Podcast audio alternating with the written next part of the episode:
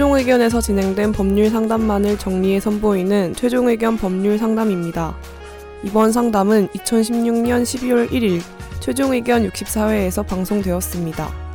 근로자라면 꼭 알아야 할 알면 좋은 연차 관련 사연에 대해 이야기 나눴습니다.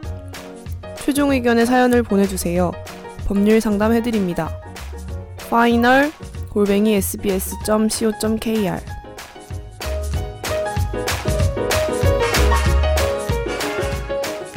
그 오늘도 어김없이 청취자분들이 많은 사연을 보내주셨는데 김선재 아나운서가 소개해 주시죠.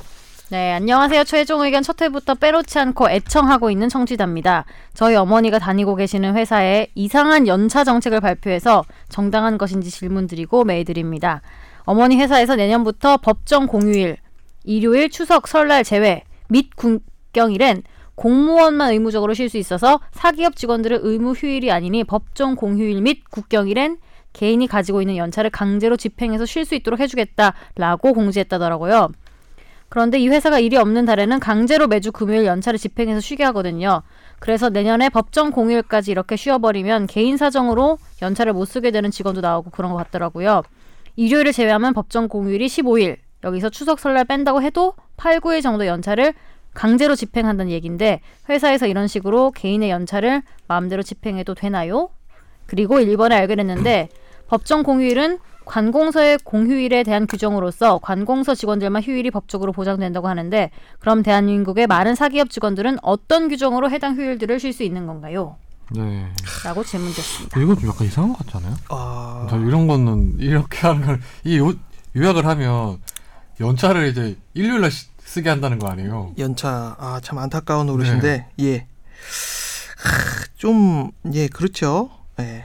좀 이상하죠. 이상한데 이제 여, 이분께서 좀 정확하게 말씀을 해주셨어요. 뭐냐면 이 관공서의 휴일의 규정에 규정 관공서의 휴일에 관한 규정이라는 규정이 있습니다. 네. 여기를 법적으로. 보면 그렇죠. 음. 언제 언제 언제를 법정 공휴일로 한다라는 내용이 담겨 있거든요. 그러니까 그 내용이 보통 맞춰가지고 회사가 취업 규칙이라는 걸 갖고 있죠. 네. 그 취업 규칙상 보통은 이제 관공서의 휴일에 관한 규정도 유급 휴일로 하고 뭐 어떻게 어떻게 같이 쉰다 이런 휴일에 관한 규정을 반드시 취업 규칙에 두게 돼 있는데 네. 이 취업 규칙을 살펴보셔야 돼요. 어머니께서 음. 어머니 회사에서 취업 규칙이 어떻게 되어 있는지 그러니까 유급 휴일에 관한 규정이 분명히 있을 겁니다. 그 규정에서 저희 회사의 유급 휴일에 관한 규정을 좀 따와 봤는데요. 아, 저희 회사의 유급 휴 유급 휴일에 관한 규정은 어, 두개 항목으로 되어 있습니다. 첫 번째 항목이 일주 동안 소정 근로일을 개근한 사원에 대해서는 일요일을 유급 주휴일로 부여한다 라고 되어 있고요.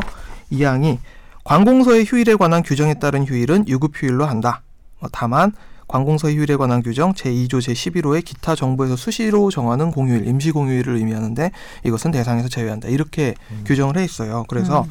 이 취업 규칙이 어머니 회사에서 어떻게 돼 있는지 취업 규칙이 불리하게 바뀌려면은 여기에 대해서 이제 뭐 노조가 결성돼 있거나 혹은 음.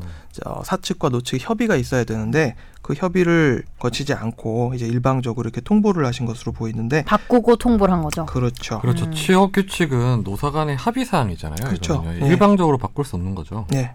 음, 작은 회사면 어떡해요? 막 소규모 회사. 근데 그러니까요. 이 노조가 결성되지 않는 네. 경우에는 그러면 되게 작은 그러니까 불리하게. 바뀌는 경우에는 미리 고지를 하게 돼 있죠. 음. 미리 고지를 음. 하게 돼 있는데 지금 이거는 이렇게 고지하면 안 되는 돼 거죠. 있습니다. 좀 문제가 있죠. 음. 네. 그러면 이게 만일에 노사 간에 합의가 됐다면 일요일 날 같은 경우에도 이제 그렇게나 맞아 보통. 네. 그러니까 이게 합의가 안 되는구나. 예. 음. 어메 시리를 시리가 언제 켜 있었지 이게 막 시리가 이걸 다 듣고 오늘까지 대답해주고 예. 대답해주고 있었네요. 예, 죄송합니다. 그런데 이게 지금 음 저도 아까 지금 변호사님 읽어주셨던 그 변호사님 회사의 취업 규칙 같은 경우에 통상의 이제 취업 규칙이랑 휴일 같 휴일 규정으로 보이는데 예. 뭐 우리 회사도 그렇고 다른 회사도 아마 비슷할 건데 이런 회사 같은 경우에는 지금은 연차 같은 거를 뭐 여기 써 있진 않지만 연차 같은 경우에 쓰지 않으면 이제 회사에서 이제 그만큼 보상을 하게 돼 있잖아요. 예. 수당을 12일. 예. 근데 12일도 정확 정해진 게 아니라 그게 회사마다 아. 바- 다른 거잖아요. 그렇죠? 예, 아, 그렇죠. 그래요? 예.